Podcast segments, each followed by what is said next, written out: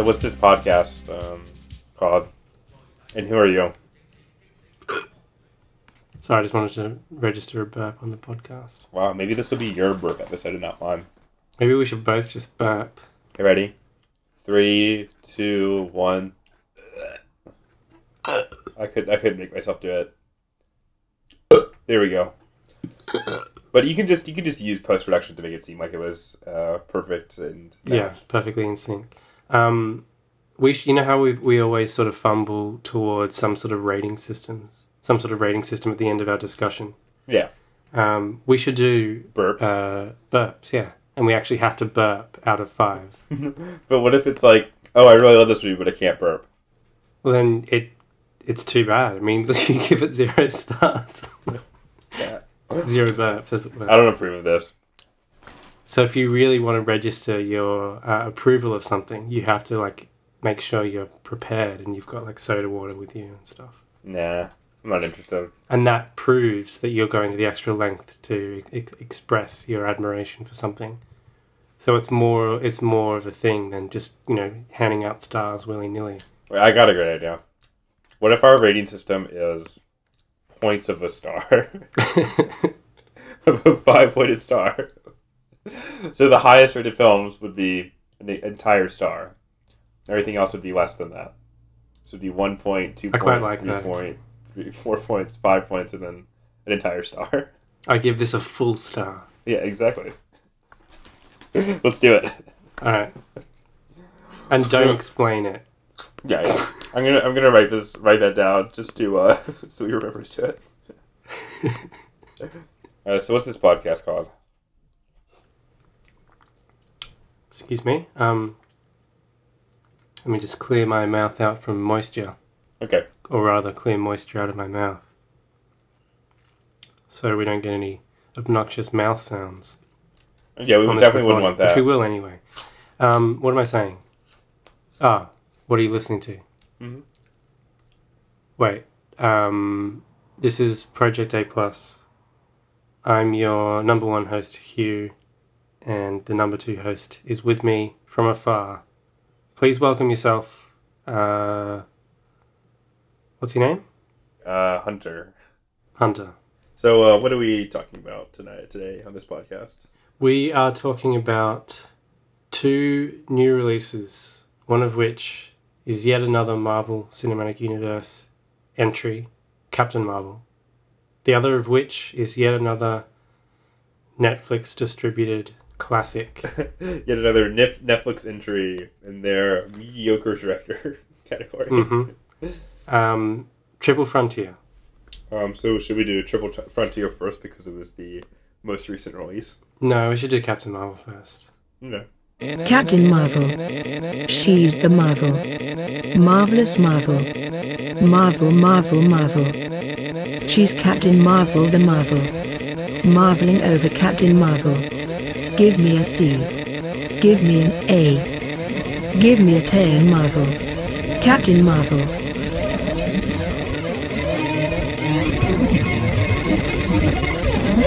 So what is a Captain Marvel? Uh, you should synopsize Captain Marvel. Okay.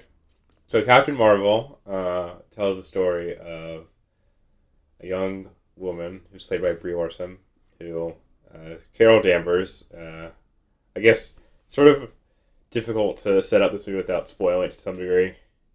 Yeah.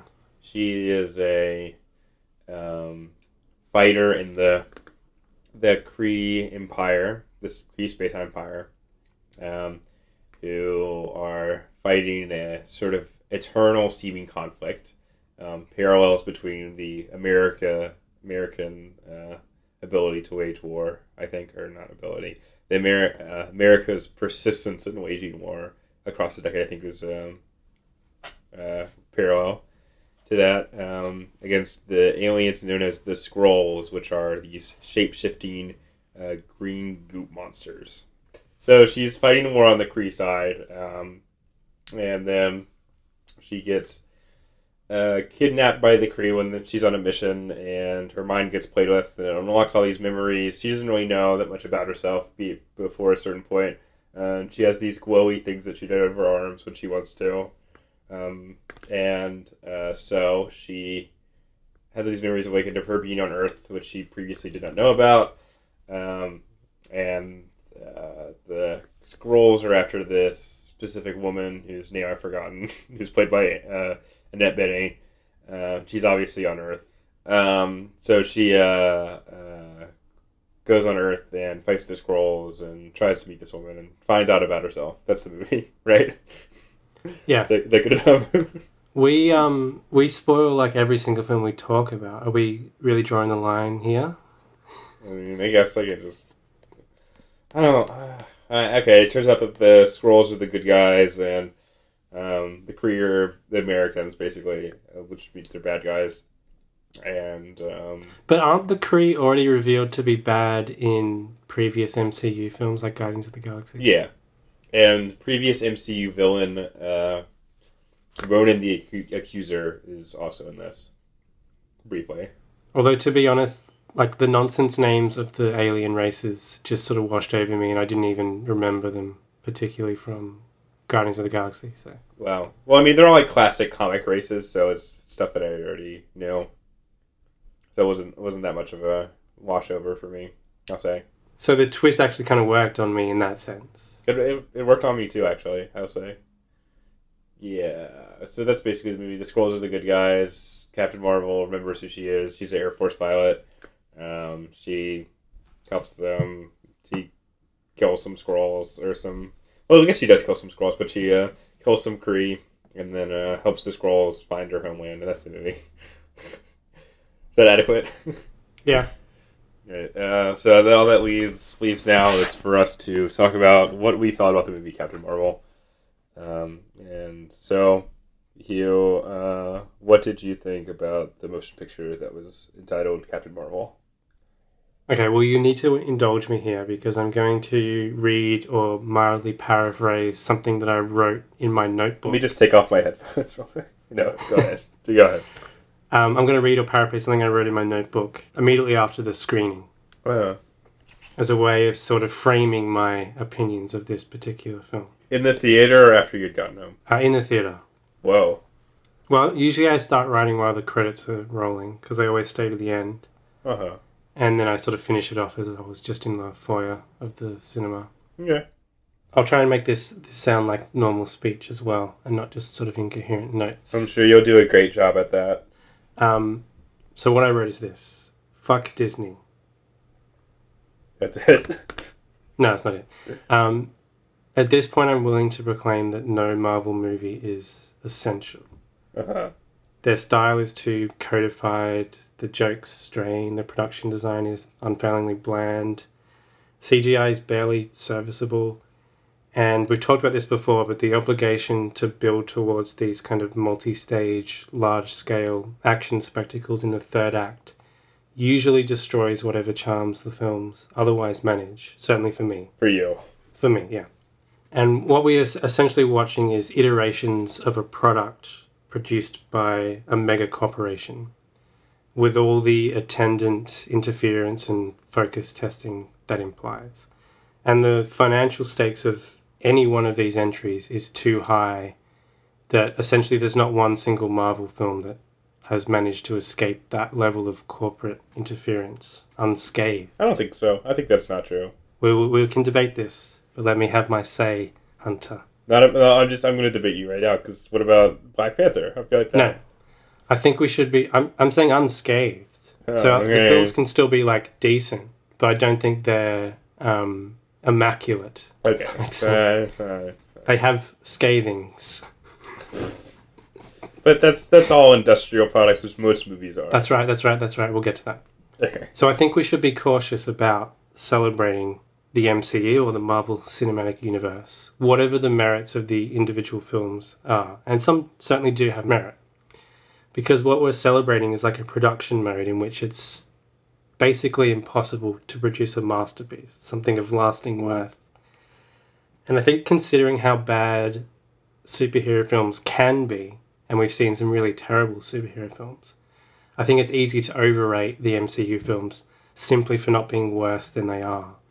And it's a phenomenon I compare to the critical response to Pixar films. And I think if you're like a critic um, sitting through myriad terrible superhero films or terrible um, CGI animated films, then MCU films or Pixar Pixar films can really come as like a great relief, and Sure. it can maybe cause you to enthuse about them more than they otherwise deserve. Yeah. But basically, Marvel and Disney have hit, hit upon a surefire formula of cranking out three to three and a half star films. And if you if you look at the twenty one films they've made, the difference between the worst and the best MCU film is is dishearteningly small. I think. Uh, I don't think they take like big bold swings, and I think even in comparison to DC's attempt at a cinematic universe, maybe some of those entries are um, a little bit more unique and individual uh, and reflect the the creator's um, uh, I don't know personality or something yeah, whatever. for better and worse. I, mean, I think that's true with uh, some Marvel films as well. I don't know if that's yeah, but we have like you know like. Christopher Nolan seems pretty indelibly Yeah, but that's not. Those aren't like his- the the DC like shared universe films. Like I don't know if that's no, but they're like as a broad as a touchstone. Yeah, but sure. But yeah. I don't. I don't. I feel like that's just another like corporate style. I don't. I don't know. And Zack Snyder seems to have his own style for worse and worse and worse. Yeah. So But they're they're kind of in, those two examples are kind of individual, and also things like Tim Burton's Batman films. They're kind of individual in a way that I don't think any of the Marvel films are eh, at this particular point, or at least they're all individual in the exact same kind of way. I sort of vacillate between admiring the sprawling, goofy kind of serialism of the MCU saga uh, and their kind of decent hit rate. And also thinking, you know, fuck this, fuck Marvel, fuck Disney. Yeah. Like the financial success of these films means that um, not only are independent productions overshadowed into complete irrelevance or whatever, but like interesting studio pictures, films with decent budgets that aren't necessarily blockbusters per se. Um, I think there's a risk that they'll become an even rarer proposition I don't. I don't know. and will be true. doomed to endure competing brands' cinematic universes until people finally don't care. I must disagree with you about that. Um, but yeah, I don't begrudge anyone for enjoying these films, and as I've said, I enjoy them personally in some cases. But uh, I mean, clearly, um, every other attempt to make a cinematic universe has sort of backfired. So I don't know if that's Yeah, that's true. but I mean, I'm, I'm sure they're still going to try. yeah, but they they failed. So uh, I don't know. But but fuck Disney. We should be exposing people to films that get overlooked, films that like don't have these astronomical marketing budgets, and films that are genuinely radical and not like Disney's slow craw- crawl towards representation. we can still watch these things and appreciate them, but do we need to give Disney more oxygen on our podcast? Um. Oh, no. All that being said, no one listens to our podcast, and therefore we're absolved of all responsibility. And I'm free to say that I had fun with Captain Marvel. okay. um, uh, I yeah, actually, I actually quite enjoyed it. Did you? Yeah, me too. Hmm. Good. There we go. I will say the first maybe um thirty minutes, I was like, okay, I don't give a shit. but then, as soon as they get to Earth, it got way better. Yeah, that was just nonsense. But I'm, I'm glad that was over with pretty quickly. I mean, I, you know what? I can enjoy some space nonsense as long as it's like the entire movie. You know, like if I'm forced to invest in it, but uh, I'm glad that I wasn't forced to invest in it. So But it, it mo- it's pretty economical. It moves along so quickly and dispenses with bits of exposition like this um, pretty ruthlessly that yeah, you don't really yeah, you stay get, in one you get spot. through it pretty quickly, and some of that stuff is necessary too for the rest of the movie to work. Yeah, And I will say, I think um, I I did enjoy how uh, atypical the climax of this movie was too. Like it didn't, it wasn't quite as like the world's gonna blow up. I mean, it was, but that that threat seemed so uh, secondary to the rest of the. yeah. That's that's kind of my favorite uh, part of this in a way because uh, so we should contextualize this a little bit. At some point in the film, as we're like at the climax, there's like this space fleet coming towards Earth, right? Yeah, So we've got this potential intergalactic intergalactic space battle that threatens not just life on Earth, but I think more worryingly threatens the arrival of a tedious MCU climax. um, and then it's briskly resolved in a manner that was reminiscent of like old school Superman films, which I really enjoy. Yeah, I mean, it's it, it's turned into a joke essentially, which I, I quite enjoyed. And then that pivots to uh, another uh, uh, scene that I enjoyed as well, which was the takedown of toxic masculinity, as it were, which was like a little bit on the nose, Yeah. or quite a lot on the nose, but that's in keeping with the rest of the film. Yeah, it's not it's not like you're you can expect subtlety when you're going to this movie. Yeah, exactly. But there's like a great confrontation that she has with the bad guy played by Jude Law in this case, if we can spoil that again. Um, and he does the classic action movie thing of like, um, now it's time for you to prove yourself, you know, in a hand to hand combat Yeah, and see what you've learned and how you've grown, whatever. and this is is sort of set up in the beginning of the film. yeah, I, I did enjoy the sort of um, uh, screw off to the idea that in order to become like um, equal to men, women would have to act as as them. You know. yeah, and like to be able to defeat them, defeat them in hand to hand combat is the only way to, towards equality. It's the only way equality is achieved. Yeah. Um, and uh, and that was al- also set up in the beginning when he talks to when Jude Law is like her mentor um, in battle, and he's telling her you can't let your emotions cloud you, blah blah blah, which is obviously a parallel towards common um, misogynistic sort of interpretations of women in general. um, and yeah, she just dispatches him with an energy blast, and then drags him along the ground Yeah, pretty pretty enjoyable. It seems so obvious, right, the way that scene was kind of constructed, but that viewpoint is so rare in an action film because all the action films are so like beholden to a particular Like Masculine masculine, idea of strength. masculinist uh, tradition. Yeah, yeah that I I found it very satisfying. it was very enjoyable. me too. Even if the I thought the other um, the one where she steals the guy's motorcycle because he's being like a, a sexist prick, I thought that was really annoying. Actually, Yeah, that was kind of lame. That's the bad version of it.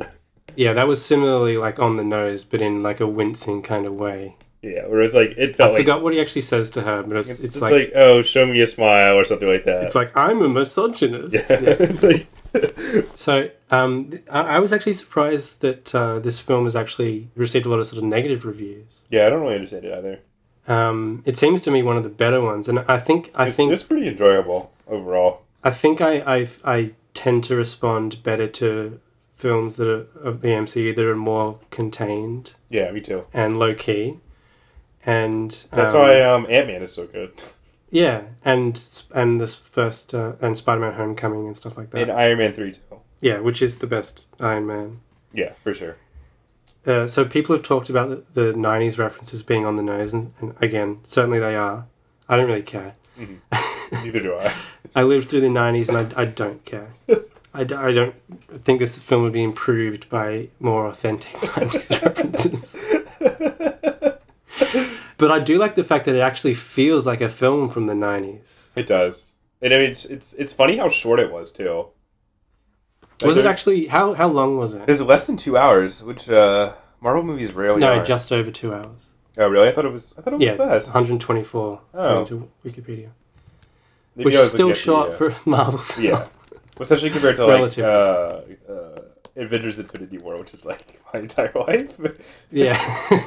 no, I'm kidding. I I liked Infinity War. it feels a lot brisker than than um, other MCU films. To expand upon the, the '90s feel, um, I me. like the fact that it was like set in uh, like California deserts and Yeah. Secluded aircraft bases and stuff like that. Yeah, It felt very old school and enjoyable. for sure. I think the uh, one other ingredient that improves this considerably is just having more Samuel L. Jackson in it than Yeah. you normally get. And I, was- I was actually surprised how good the uh, the CGI uh, youth serum was. Yes, yes. Like you can see it's it's weird in in spots, but Yeah. it's yeah, it's pretty well done. With the it looked weird at one point with his who's his assistant guy who's in all the Clark films. Gregg, you know, Agent Coulson. Yeah, there's one point where it looked like he just had really weird plastic surgery. but obviously, they're gonna pay less for him than uh, yeah, for Samuel L. Jackson. but also Samuel Jackson doesn't look that old for his age. No, he doesn't. So they probably didn't have to go too far. I wonder. you- I I assume that was his hair that they just dyed, right? Yeah, maybe. I'm assuming that'd be easier than anything Yeah, else. But um, probably cheaper too.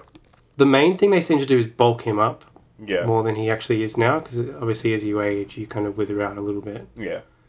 And uh, he looked a lot chunkier than uh, currently. they, they they controlled. They right clicked and then said add muscles. like one of those character creation things in shitty video games. yeah.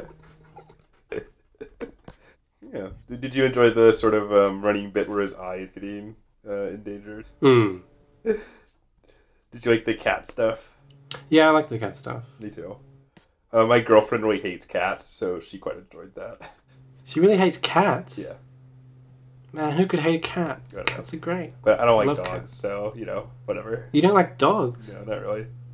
Jeez, man. Do, do you want me to tell you why? Yeah, alright. Because when I was a, a child, we had a dog who um, was technically a puppy and that she was very young, but she grew up really fast.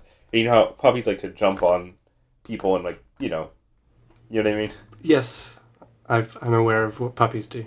So she was a very big dog, uh, and she had sort of sharp claws. And so when I go outside, she would jump on me, and I hated it. So ever since then, I don't care for dogs. I was actually bracing myself for a more traumatic story. No, I was like thinking you got mauled as a child no, or something. no. I haven't showed you my scars. no, nothing that dramatic, but uh, I, I've never really cared that much for dogs ever since then, especially big dogs. Give them a second chance. You're blaming all dog. You're blaming all dogs for the actions of one dog. Yeah, so whatever. I don't, I don't care. But also, You're like a um, racist. Wait, let me finish. When I moved back in with my parents, um, same dog would wake me up in the middle of the night so I could take her out to go to the bathroom, which is so annoying. And we even tried to put a like a, a child gate on the stairs that led from the living room to my room, right? Yeah. And she knocked down that gate so she could wake me up. to go use the Wait, so you have to let her out to go to the bathroom? Yeah, but not because I wanted to. And my parents would have gotten up right away. But I literally, I have a lot of trouble falling back asleep if I wake up in the middle of the night. So she deprived me of sleep, is what I'm saying. Do you have like a, like? Did she like bang on your door or something? Yeah, she like mewled outside of it. Right. She like hit her, I don't know if it was her head or like her um, haunch or shoulder. So why did she go to you and not? I don't know. I don't know. she just was targeting me because she knew I was scared. Um. So there. That's why I don't like dogs. I think it's a totally sensible reason. Um. So uh, I guess we get sort of a twist on No, the now we're going back whole- to, to going back to the film. We get a twist on uh, Ben Mendelsohn's typecasting as an evil yuppie. Yeah, it was. I, that was that. See, that's that was the reason why that twist was so effective. Because I was like, as soon as I saw that he was in the movie, I was like, okay, he's the villain. you know. But yeah, I, I do like that it does continue its hot streak of, of evil yuppie portrayals, uh, even if it undermines it. It's it's crazy that he already played that role for Disney in Rogue One. but I thought he was pretty good in this. Yeah, yeah. I liked. I did like the fact that his he got to use his Australian accent when he's the alien, Yeah, me too. And then when he shapeshifts and adopts the form of Australian actor Ben Mendelsohn, he speaks with an American accent. I just didn't understand. I mean, the accent said like for all the aliens is already stupid, but why is the alien him Australian? I like. I, I I liked that actually. I I think Yeah, that no, worked. no, it definitely made his performance better. Hmm. Well, I get they probably rationalized that it was easier to accept him as a good guy yeah, um, If if when he was evil Ben Mendelsohn, he actually putting on a different accent and everything. it's funny how much he plays that role.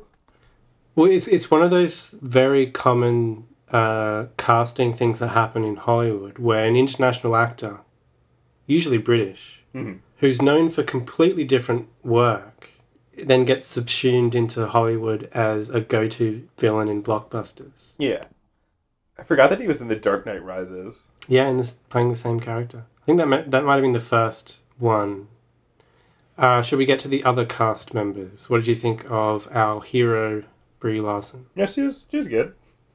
Yeah, I thought she was good. Yeah, she was, she seems suitable. People have complained the the character is a bit dull, maybe. Yeah, I don't I didn't really get that. Uh, that was that was a criticism I came across a couple of times.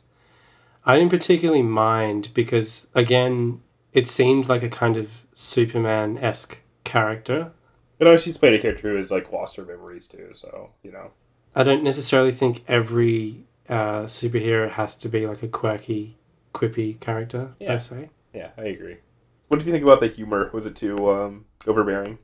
I didn't find the most of the, the jokes particularly funny, and I normally don't in MCU. They always feel a bit um, nudging me in the ribs Yeah, style, Sure, so sure. I, I never particularly enjoy them. But like the actual moment that we talked about earlier, in which in which um, she has that confrontation with Jude Law, and the stuff in space uh, where she stops the warheads and stuff.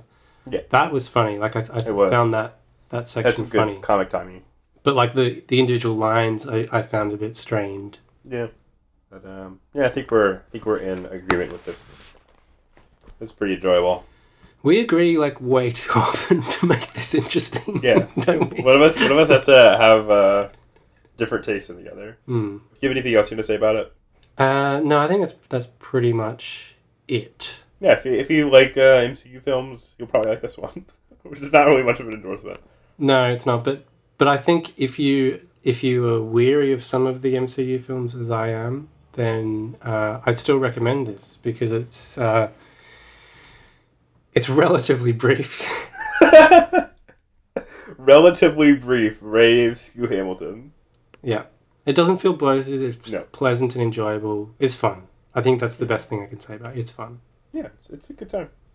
I would. I'd definitely rank this up there with um, Spider-Man: Homecoming and Black Panther Yeah, I think as I my too. handful of favorites. They definitely go towards the top of my list. Mm. What if we went back and did all the uh, MCU films? Oh yeah, and rank them all. A definitive ranking. what you don't you don't want to do that? It's it's funny how how like successful this kind of cultural saturation and I guess marketing can be because even though I'm somewhat ambivalent about MCU as a whole, I guess I still have some desire to watch all the films I've missed, even just to say I didn't like that one or this was one of the better ones or whatever. So like I'm not ruling out catching up on things like Thor: The Dark World or whatever at some point in my life. Yeah, that's I think that's the only one that I haven't seen actually. And I still need to see all the uh, Captain America ones, I like those movies, but I don't think you would. So which I know you like, yeah. But it was funny. So at the end of uh, this is this is actually one other thing I wanted to say about Captain Marvel. oh, Um, in the credits, Yeah. we get like a little scene of uh, some of the surviving Avengers. hmm from Avengers, uh, presumably a scene that has been uh, either taken from uh, an outtake or something from Avengers Endgame, the next one. But anyway, like the moment when they came on screen and we saw uh, Chris Evans and, and whatever. I forgot who was in it. Chris Evans and um, Iron Man. all those people. Uh, my heart sank because I was like, oh, these balls again. We're definitely going to do that movie on the show, you realize. so I found this kind of refreshing because none of that stuff was really in this actual film. It was different people, except for Samuel L. Jackson, who I'll always welcome. Me too. Put him in any movie. Put him in every movie. That's my legislation. So this didn't make me excited for Endgame particularly, But we're still going to do it. So but we're still going to do it. we're also going to do Spider-Man Far From Home, which I imagine that you're somewhat excited to see. So, yeah, I'm a little bit trepidatious Mm. based on the trailer about the the CGI effects sequences, which look terrible. But Sure, sure. as long as I can get enough of the non superhero stuff, I'll enjoy it. It's directed by the same guy who did the first one, so Yeah, if it's the same sort of team that was yeah. behind it's- the I think it's the. I mean, that movie had like a uh, a horribly large number of screenwriters, but two of the credited screenwriters on it, on it are also credited in the next one. So you know, Well, I think in the first film, maybe that was a good thing because they probably whittled out the best jokes from each of them. yeah, and maybe Uh, it was a little bit funnier than it should have been, yeah. or could have been, rather. Yeah, that, that was an enjoyable movie. I'm wondering if I still think it's even a four star film. Like that might also be a three point five star film, but I was overrating it because I watched on a plane in the company of much lesser films. Mm. Like it looked good in comparison to like Wonder Woman and stuff. So how many how many points would you give this movie? I would give Captain Marvel three point five points of a star. Hmm. I think I would give it the full four points. Wow. Yeah, mostly because I was not expecting that much, and I enjoyed it a lot. Yeah, I was expect. I was not ex- looking forward to it. I sort of reluctantly agreed to. I was I was um and maybe I might be overrating it because of how much I enjoyed it in accordance to what I was expecting it to be. Um, but uh, I read a bunch of negative reviews about it before I watched it, so yeah, me too. Yeah. and uh, still managed to enjoy it. So I feel like that speaks to its quality. But uh, now that we're done with that, let's move on to Triple Frontier.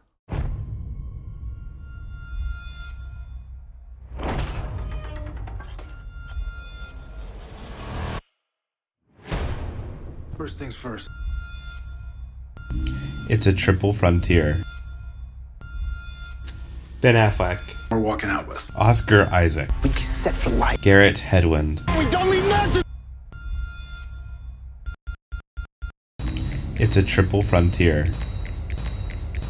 Charlie Hunnam, It's always a little harder than you think. Pedro Pascal, It's not what I signed up for. Adria Arjona. We're dead. Triple triple frontier. Okay, so this is another uh, Netflix distributed film. In know, endless line of Netflix distributed See reviews. any of our other episodes. Mm. um, and once again, this comes from a director who has made something of a name of himself, but he's like middle tier. yeah. Um, J.C. Chandor. Hey, this is the first movie of his that I've seen, but you've seen several of his other films, if I understand correctly. I've seen one of his other films. I've seen his first film, which was Margin I Call. remember, I remember that you liked it. I quite enjoyed it. Yeah, I don't think it's great, but it was uh, it was pretty enjoyable. And Yeah, it looked really boring. Um, so I, I guess his biggest critical hits to date were um, Margin Call and All Is Lost. yeah. But his third film, I think, also got pretty good reviews as well. I think it got, I think it was a little bit of a, a tick down from the other two, but it still got positive reviews. It still got positive reviews, which was A Most Violent Year, which also starred Oscar Isaac. It's presumably why he's in Triple Frontier. Yes, although it's probably worth mentioning its extremely torturous production history. Yes. um, because it was originally a Kathryn Bigelow project. She does retain a, a production credit. It was co- co-written by one of her uh, frequent collabora- collaborators, Mark Boal. And uh, Tom Hanks and Johnny Depp were in talks to be in this film. And uh, it went through a number of iterations after that um, and included other actors such as Will Smith, Channing Tatum, Mark Wahlberg, uh, Mahershala Ali, You, uh, did you mention my favorite factoid, which is that Ben Affleck was attached to it, then dropped out, and then reattached himself? Yes. In fact, Ben Affleck and Casey Affleck were in talks for the brother roles, I think. I mean, presumably. Um, but so yes, uh, so this movie's had a pretty torturous production history. Um, but the cast that we ended up with, I think, is pretty solid. Uh, would you agree with that? Yeah, so we've got we've got Ben Affleck, as you said, returning returning to the production. Who, I mean, as we've discussed, see our uh, episode on um, on uh, uh, what's it called? Uh, Amy, call me, call me by my Amy. Is that what it's called? Chasing Amy. Chasing Amy. That's right. So as I, as I mentioned on that episode, uh, I, I I enjoy Ben Affleck now and then. He's he's done some movies that I enjoy. He, he's given some performances that I like, like in Gone Girl, for instance. I think he's he's perfect in like particular roles, which is usually he's a playing like a smarmy asshole that he's like perfect, like Gone Girl, for Yeah. instance. and now I think I think he's really good in To the Wonder, um, which is an underrated little film. I think. The Malick film. Yeah. He's playing kind of a voidish character, but Mm. I'm, I'm, I always like performances like that, which we, we have to like really strip yourself of effects. I think it's really hard to do in, with some for some people. Um, but yeah, so I I like my, myself some Ben Affleck occasionally. So we have Affleck, we have Oscar Isaac. Um, Yep. Who has been good in some stuff. I like Oscar Isaac a lot ever since um, uh, Inside Llewyn Davis. Mm, never seen it. But he was really he was really good in that. That did seem like your kind of movie. That was the first time I'd seen him. And we also have Charlie Hunnam, who you can ex- explain his philosophy. yeah, he's a big Jordan Peterson fan, as both of us are, right? yeah, huge, Yeah. huge. Just in terms of our size. This is the film podcast of choice of the intellectual dark web. yeah. Um, but um, you know what? Uh, Charlie Hunnam, I always sort of written him, written him off as sort of a boring person you can't act. Uh, But now that you've learnt that he's a Jordan Peterson fan, yeah, but now now I love him. No, it's um, added hidden depths. uh, I really liked him in uh, The Lost City of Z. Um, and then uh, there's a bit of a uh, inside Llewyn Davis uh, reunion here with uh, Garrett Hedlund. Uh, and finally, the final lead cast member is Pedro Pascal, who also I have a fondness for, um, most known for his role in Game of Thrones. And he's also going to be the uh, lead character in the upcoming uh, upcoming Star Wars TV series. The Mandalorian. Mm. But he's an enjoyable uh, enjoyable presence in movies, I think. Yeah, I agree. So we have a solid So we have a cast. solid cast.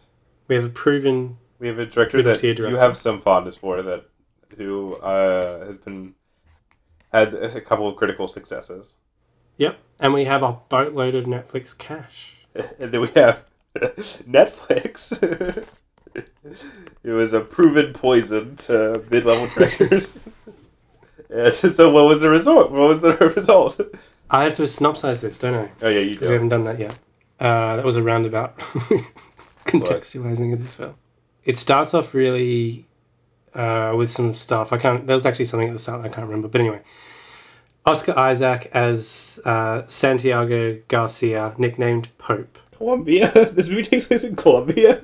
Yeah, he's working in Colombia No, I had no idea. They never they never talk about it. and he's trying to capture some some drug dealers and stuff.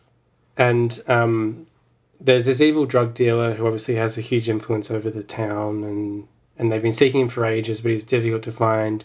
And he gets a lead uh, through a source, then you know to his hideout or whatever, and where he's located. Um, so he goes back to America, meets up with, and he's an ex uh, army person, ex ex military. Doesn't really describe what his uh, branch was or anything like that. Nah. He's, he meets up with a bunch of other ex military uh, vets. Who presumably served served in the same like unit or whatever. Or something. And um, the unit they were in was captained by Ben Affleck's character, Tom Redfly Davis. Uh-huh. so it's one of those uh, one last job type thing Yeah. where they're like, let's let's do one last thing and finally get you know we we're not doing very well in America. We deserve better for what we've done for our country. Now's our chance to rob this drug dealer and execute him and do something good for this community as well as Yeah. make away with millions of dollars. Right. So they have to convince all the old ex army vets um, to reassemble for one last job in Colombia. And he's successful because uh, Ben Affleck is uh, a, an ineffectual real estate agent and he can't sell condos. So, and he's got a family to support, albeit estranged. So he's going to go along with it, and everyone falls into place behind them. And initially, they are just there to advise the local police. Well, that's what Oscar Isaac's job is. Yeah, so he was like a military advisor working in some capacity for the law enforcement there. I, think he, he's working for a private um, military contractor too, but it's never really. It's not clear if he's an independent like agent or not. Yeah, I, th- I think I fudged the details of the plot a little bit, but it was like initially, initially they were coming over to scope out the uh, hideout. Yeah, well, no, the way that Oscar Isaac sets it up is that he's like, "I'm going to pay you, or the the government of this country is going to pay you ten thousand dollars to to set up a bus so he can kill this guy, this drug dealer." Yeah. So, but then it transforms to well, now we're here. Instead of involving the local law enforcement, let's raid the place ourselves, kill the bad guy, and uh, make away with his money. So it's a heist movie, in some sense. And all this is, is pretty much. It's not like a pure. It's not. It's not like a. It's not like a Ocean's Eleven type thing where the heist is like the raison d'être. No, it's not glamorous in that sense, and and it's not setting up the heist as like the climax of the film or anything like that. Yeah. It's more the start of the film that sets in motion a series of events that Yeah. is tragic. Uh, Ish. uh, I mean, it kills one Affleck. there's a, but we have another one. We have another one. Yeah, So it's all kills good. an Affleck, lost all the money, Whatever. or did we? The end.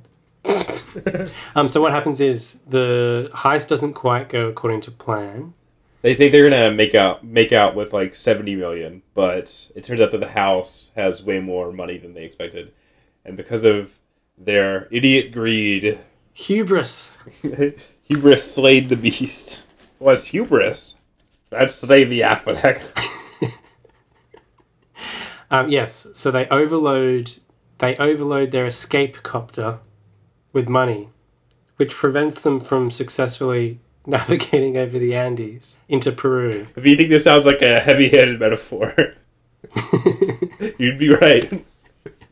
Um, so they crash land in a little village and have an altercation there, and then they're on foot. Do we really need to go into this much detail? crossing the mountain, and then you know it goes from there. The end. Yeah, Ben Affleck dies. They the other ones get away.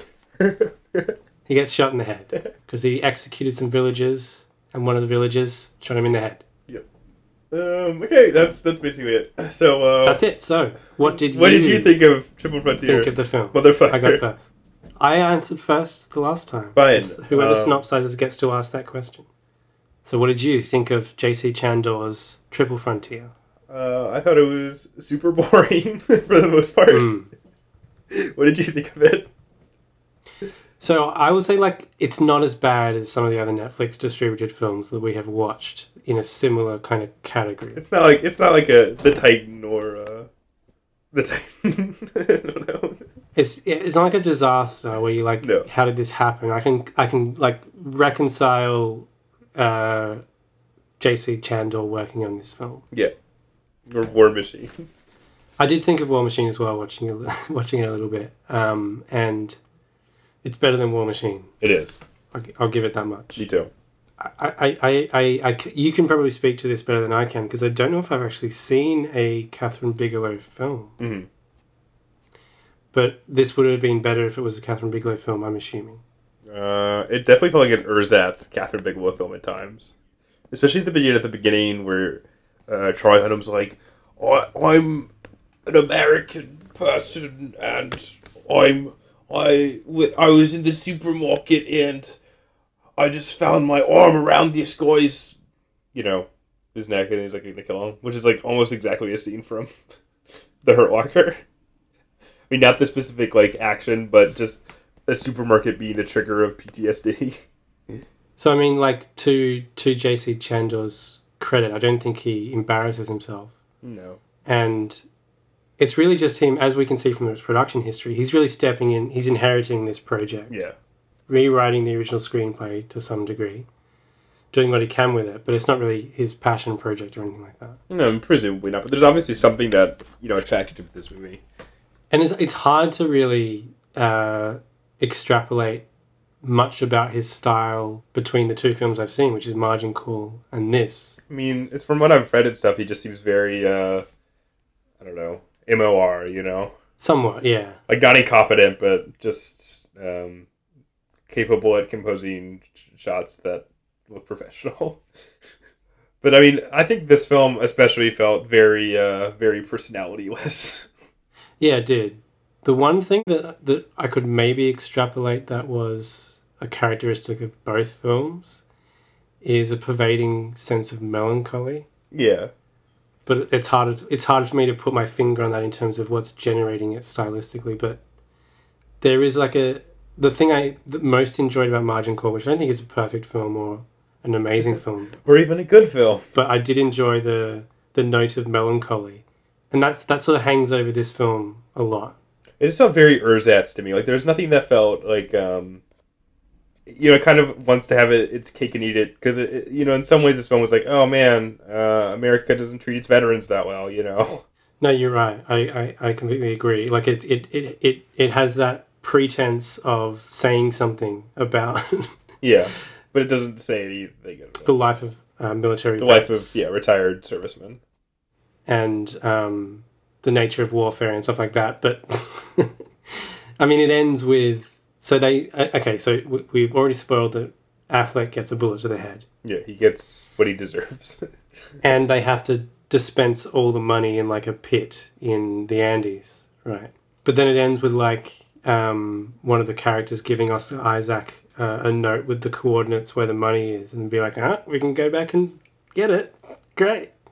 So it wasn't a waste. it's such a strange turn. Whereas, as it was, the moral of the story was kind of like, you know, they were undone by their greed and stuff. their greed and hubris in, in doing this. And all it got them was a dead body. All it did was kill Ben Affleck. But then at the end, if, if it's like, no, you can go back and get the money, it basically undoes Anything. any resonance Yeah. that particular message might have had. yeah.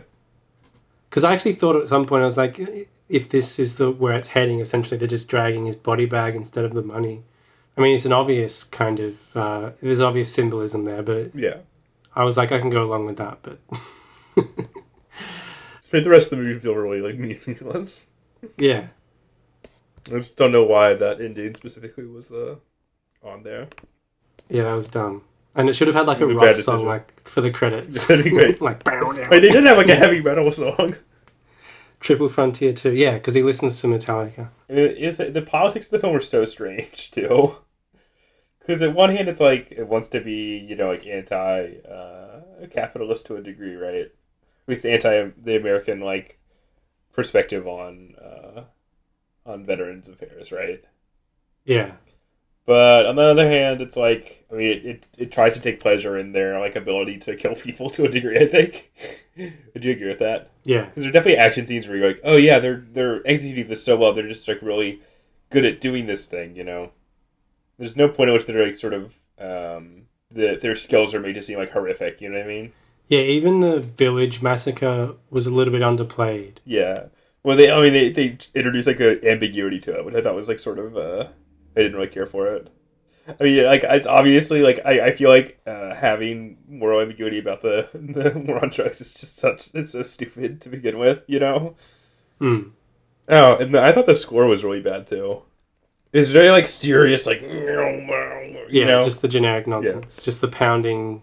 But I was actually, I was actually kind of disappointed because um, the guy who did the music is named Disasterpeace and did the the soundtrack to It Follows, which I thought was a very good score. Right, okay. And Interesting. I was like, I guess it might be a good score, but it was a bad score.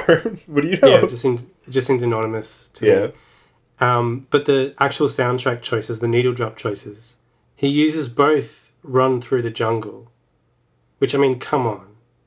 Most famously used and probably originally used um, to great effect in The Big Lebowski, but has been used a number of times since. Sure. And especially like as they're like going through jungle. It's like, ah, run through the jungle. Or like when they're he's trying to recruit his buddies into doing it, and they play um, Fleetwood Mac's "The Chain," symbolizing the fact that these characters have a connection. Yes. And and at one point they also play Bob Dylan's Masters of War. Because in a way, they are Masters of War. What? But it was good to see um, some grey hair representation. I, I enjoyed both Ben Affleck and Oscar Isaac's graying tips. But Oscar Isaac's always sort of had that uh, hair, hasn't he? I guess it's I guess it's getting more that way. I mean, it's It's always had a gray like tint. it's it's it's still not quite to my level, no, no, no. but I, I was pleased that it was there. He's he's, he's gonna play you in the he's gonna play you in the eventual biopic, right? He's a handsome guy, and with some people, like Gray really enhances, Yeah, like you. Their look. like me. Where did you go, Gray? Um, it would have been a few years ago.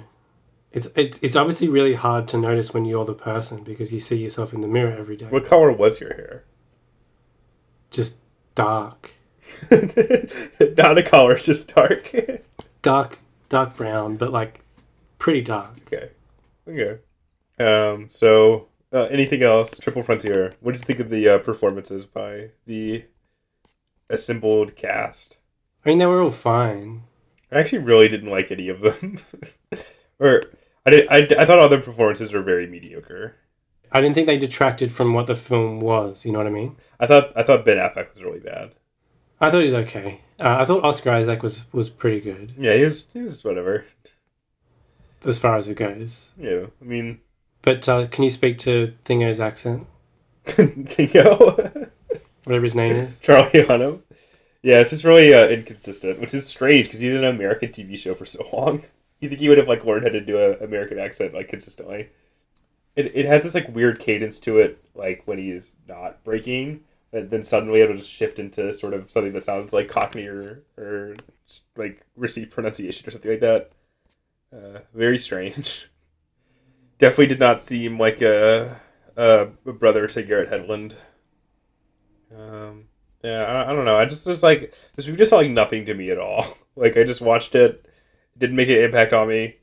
Uh, I could have turned it off at any point and had the exact same experience. You know, Yeah, I think I think it is inessential. it's it's just like the very definition of just a mediocre film. Like it's not badly made or anything like that. Like it's fine if you have to watch it, Yeah. right? if that, You can go along with it, okay. But I wouldn't tell anyone else to watch it. no. There's no reason for anyone to remember it after this point. I mean, it's like watchable, but Yeah, it's watchable, but don't watch it. yeah, exactly. The end. How many The end. stars of the How many points, points of of the the star? Hmm. Uh, I would give it uh, two points of the star, or maybe two and a half. I'll go two and a half. I was gonna give it two and a half too. Oh, perfect. Bonus features, bonus, bonus features, bonus features, bonus, bonus features. I'll go. I'll go first. Okay. Okay, so um, I'll get the easiest one to, to to do out of the way first, which is I rewatched Wild Strawberries, but this time with the commentary track. what I know is your favorite activity. Who does the commentary? Uh, some Bergman scholar named Peter Cowie. It's pretty good Right. commentary track, actually. Very informative. De- definitely did not follow the trap of the last one I described, where it's just describing stuff on screen. Um, but yeah, he talks a lot about uh, sort of Bergman's inspiration and tries to situate Wild Strawberries in, in the arc of Bergman's career. And Mm. my favorite, like, weird quirk of it is that uh, he he talks about um, this uh, Greek film called Eternity and a Day, right? hmm Like four or five times. It was really strange. I don't know why, because he keeps on like um, comparing it to Eternity for in a Day. And I was just like, why was this on your mind when you're recording this audio commentary? Like, I just don't get it. Well, because yeah, because it's it's not a film that came before Wild Strawberries. No, it came out in the Uh. nineties. I guess it maybe you just watched it recently or something like that. I don't know. But uh, I actually think I think watching it with the commentary track made me appreciate the film like way more, to be honest, which I already liked quite a bit. So I might have to bump that up to five stars, Wow. Yeah. Or rather one star. But uh, it yeah definitely made me like um, more cognizant of some of the larger like parallels that were being drawn between the characters and stuff like that. That I was sort of Mm. ignorant of the first time I watched it. Yeah, I really like Wild Strawberries. it's a good commentary track. Um, and Wild Strawberries is obviously a really great film. I watched uh, a, a, recent release called Black Mother, which I did not care for that much. Well, it was okay. It's like a, it's like a solid three star film, and then it's like What a it? it's a documentary about Jamaica, right? Um, but it's Mhm. pretty much composed, uh, sort of like a Malick film, um, in terms of it's just like sort of static. Well, I guess not static, but the- it's it's very like uh, single shots of people who don't speak, and then you hear a voiceover of what you assume is them just talking about like just Jamaican culture and Right, right. stuff. So sort of visually impressionistic. Yeah. Um, but uh, I have to admit that I thought it was pretty boring. Uh, and my friend that I saw it with fell asleep multiple times, so it gives you sort of a check. But it definitely it has some very beautiful images, but I just didn't really think it really amounted to much overall. And a lot of it like sort of delves into religion, which I was just like, I just don't give a shit, you know. So it's kind of hard for me to appreciate that aspect of it. Uh, but it has some very beautiful photography. Um, but it's sort of going for like a hypnotic uh, quality, but it, it, tips a little bit too much into to dullness for me to really uh, appreciate it. It has a very sort of um, Chris Marker ish quality as well. It hypnotized your friend to sleep. exactly, multiple times. Um, and yeah, it's, it's it's definitely I would definitely not I would definitely tell people I would definitely never like like oh don't watch that, but uh, I didn't. Uh,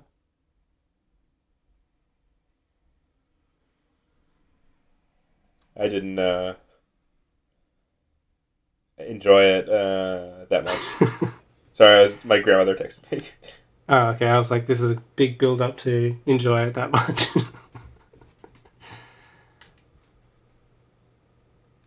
Has she had a fall? Uh, she texted me, "I'm having heart failure," which I does not mean that she is it a heart attack. But she was texting me about a basketball game that she was watching, so hopefully it was a reference to that. Uh, what else did I watch? Jesus, sorry, You rewatched My Winnipeg. I did. I wanted to show my girlfriend it because she made me watch Moana, and I was like, I'm gonna make her watch a film that I really like, but think that she won't particularly. Yeah. You've seen My Winnipeg, right? Mm-hmm. Really enjoyable stuff. Yeah, it's good. Uh, just really funny and strange and uh, beautiful at points. It made me want to see his other film. I've seen a lot of his movies. It's definitely, I mean, all of his films have a very similar quality to them, so it's kind of hard to be like, and they all, they all, some of them are kind of repetitive too. Uh, that they're mostly set in Winnipeg and are about hockey to some degree. At least some of them are. Mm-hmm. But I would say if you can watch Brand Upon the Brain, I think that's his best movie. Because it's it's just a really strange film and has a very um, odd sensibility, as all his films do, I guess. But all I, I think I think pretty much any film that he's directed that I've seen anyway is worth a watch. So really like it. Guy Maddin's My Winnipeg. Um, and I think that's it. Did I tell you that I went and saw him give a talk once? Uh, I think you might have, yes. for some reason there was like a local film festival uh, in Richmond, Virginia, that hosted him and played a lot of his movies. I don't I don't know what attracted him to to the, the small city of Richmond, Virginia, but uh, he came and introduced a lot of his films and gave uh, did a Q and A. But then, I I actually felt kind of bad for him because like um, we have this like great uh, picture palace in Richmond. Like it's like a very it's like a um, refurbished like old style, you know Yeah. type of place. It's it's a great theater, um, and it's just beautiful and, and plays some interesting films. But uh, there's like no one in the audience. Like there's maybe like 20 people, Mm. including me, to watch him give this talk. Um, but it, it, he, he's a really entertaining character, I think, and um, he has he has some really funny stories. Uh, your turn. I only watched one film. Whoa. Uh, no, I watched The Decline of Western Civilization, uh, which is the, the documentary of the, the Los Angeles punk scene in the early 80s, directed by Penelope Spheeris, Uh-huh. who most famously directed uh, Wayne's World hmm and Suburbia and a few other things, but has pretty much since left, left the industry. Yes. Um, and this is a documentary I wouldn't recommend to anyone who wasn't interested in any of the bands featured. Which bands are featured? The bands that it mainly focuses on are um, Germs, Fear, Circle Jerk, Black Flag, Catholic Discipline, and X. I can't say I'm. And the Al- Alice Bag Band, which was sort of a later Well, incarnation of I Bags. won't be watching that movie then. Well, because it's not just documenting the band members in their everyday life and Yeah. interviews and stuff. There's a lot of full songs from each of the band, or at least a couple. So if you're not into it, you'd probably have a hard time getting through the film. And um, I mean, I don't like any of the bands particularly, except for X, who are by far the most interesting, and uh, their part of the film is the best. And now my uh, grandmother has responded to my uh, comment with a, cry- a gif of a crying baby. So I don't think she's actually dying, just to make sure that everyone knows that. What if that was her like she couldn't really control she couldn't her control her hands, and that was she the only just thing had to press push. that smiling that's all she could do Yeah, and you had to interpret it maybe. um, but anyway Well, then she chose the wrong person to message that to. I like X but I wish the whole documentary was X as opposed to having to spend time with uh, some of these other bands. I mean, there is something to be said for uh, an aesthetic that is purposely primitive and abrasive in sound um, Yeah. and ugly, but doesn't mean I have to like it. So. Uh, yeah. That's kind of how I feel about it too. and also the the the neo-Nazi kind of association stuff. With punk. um, Well, there's there's like leftist punks and rightist punks, right? So yeah, I mean this is more left than right, I would say overall. But yeah, using Nazi imagery as a as a shock tactic, either way, I think that's pretty deplorable. And the the funny thing is that it ends with a performance by the band Fear, right? Mhm. and they're intentionally provoking the crowd by um, baiting them with homophobia hmm. or baiting their homophobia. I didn't know much about the band before this. Um, I'd heard the name, but I didn't know anything about them. And I w- this is pretty stupid of me, but I thought they were a queer band, Hmm. and they were intentionally baiting like a Yeah, homophobic okay. crowd sure. into a fight. sure and sure. but that was their you know stance. But no, they're a homophobic band, so great. they were doing gay stereotypes on stage to bait the crowd into fighting them. It's an interesting document, certainly, but you know I don't really care about these type of bands, Just give me uh, Scritti Politti any day. Is what I'm saying. except for X. So I do recommend X. Uh-huh. X are a good band. Uh, is this the end? Um, what was I saying? This is like purely a professional relationship. I want you to know that. Fuck you. South Brown Hole.